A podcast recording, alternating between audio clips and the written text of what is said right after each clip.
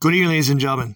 Welcome to another installment here on Tuesdays for Tomorrow on this rainy, almost early Monday evening here in November of 2023.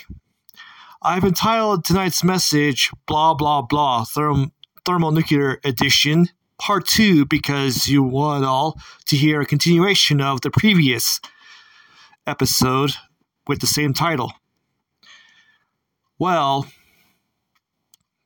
I just want to say thanks again for uh, joining me here tonight on Tuesdays for Tomorrow, brought to you part live by Spotify and Spotify podcasters, iHeartRadio, and now Sirius, Sirius FM or XM or however they want to call themselves, including all the major um, world social media accounts like Facebook, X formerly Twitter, Instagram, Snapchat, TikTok, and everybody else.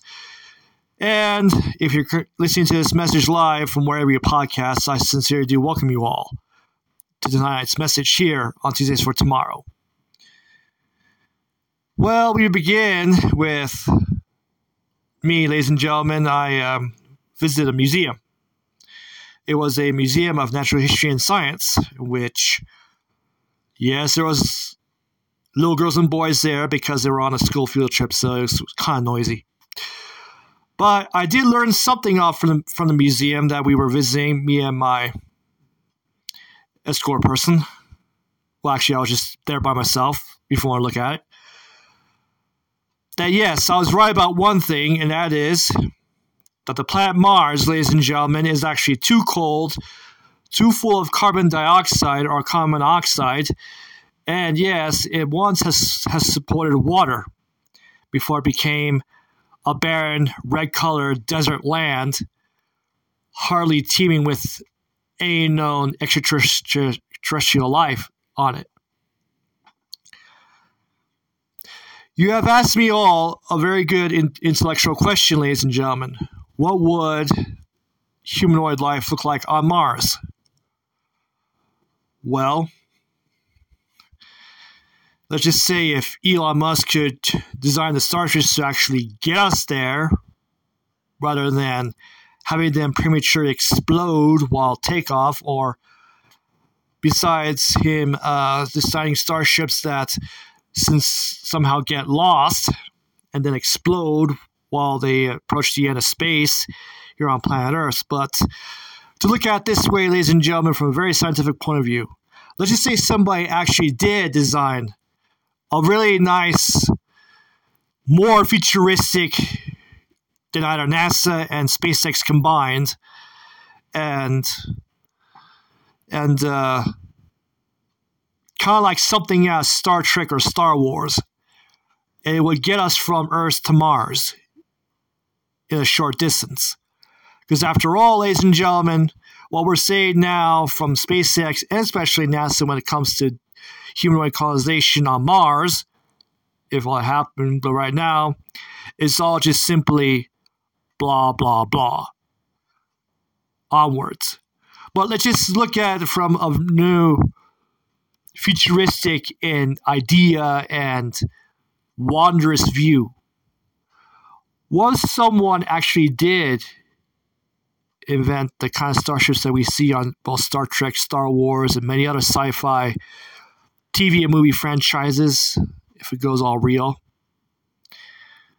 Would humanoid ever, us humanoids ever colonize Mars? Possible.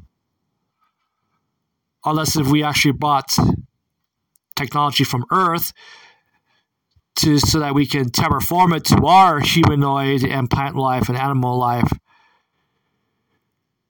suitable needs and vital vitality of growing um, humanoid colonies on the surface of the planet of Mars because without it, if we just went over there right now without this kind of technology, which what I do hope that won't be uh, invented till sometime in the near future, due to extreme coldness, windiness, dryness, and too much carbon dioxide, and even carbon monoxide that currently exists on the planet Mars, we all would be dead by now because there's actually little to no oxygen on the planet the fourth planet of our solar system. And so for now, it's all just blah, blah, blah when it comes to SpaceX or even NASA or whoever design, actually designs their starships. The prototype ones, not the real ones. Moving on, ladies and gentlemen, I hope that answers all your questions on this rainy evening. Yes, it did rain for a while. And, uh, so anyhow, um, see what else I can tell you. Oh, yes. Um, I'll be starting a new podcast series that should be mostly video, but also audio called DW Masterclass, where I take on all your wonder questions that you have, if it either be history, science, climate, environment, sci fi, current events, past events, military matters almost anything that you all, ladies and gentlemen, could possibly throw at me if you want my good, honest, intellectual, mental, and logical opinion on, I'll be doing that sometime next month. So be all excited for me if you all tune into that. So it's kind of like me playing visual educator with me narrating. If you're a kid, if you do get to see it, then it should be invite, somewhat very educational for you all kids.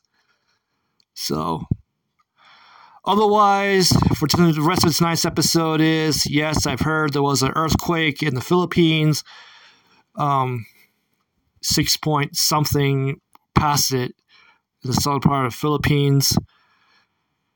All because of mankind these days, including our own leaders, other world leaders, go around with their fake pro climate change fighting, blah, blah, blah, and other green energy ideas, which actually aren't actually intellectual ideas. All this is just poor fakes and even more blah, blah, blah, especially at this COP28 climate summit that's supposed to be starting pretty soon. Where I'm sorry to say, ladies and gentlemen, we're all these world leaders. I don't know why they keep on coming up with these all these climate change summits which they should find that they're all completely useless, not even helpful. And they, they, they do not actually come up with very sustainable goals or ideas for mankind to better itself when it comes to taking care of the environment of our planet and fighting against climate change, in which the actual climate emergency itself really isn't real, nor is it actually factual or even truthful. All because of you know who just had to say, how dare you? How dare you? And how dare you? Over and over again. That so becomes extremely hypnotic and later extremely boring. Even so, our little annoying and endless riveting friend, little Greta Thunberg, is still pretty much in her mind and her abnegation is still pretty much, even with the climate protests that she's still doing, which one one person wrestled the mic from her. Should have been successful in that over there in the Netherlands. All she ever says now, ladies and gentlemen, I'm sorry to say, is nothing but, you guessed it. Blah, blah, blah. and then over a thousand times more. It's that's what it is with the Fridays for Future protests. All this is just blah blah blah, even scribbled on discarded and somewhat unrecyclable pizza boxes, cardboard. So, if you look past their Fridays for Future climate protests, all they ever do is just say ribbit, ribbit, ribbit, and especially blah, blah, blah all day. That becomes sincerely and very severely hypnotic. It's just like you don't know, you actually won't know what they're actually saying through their signs, and through their ideas. Why?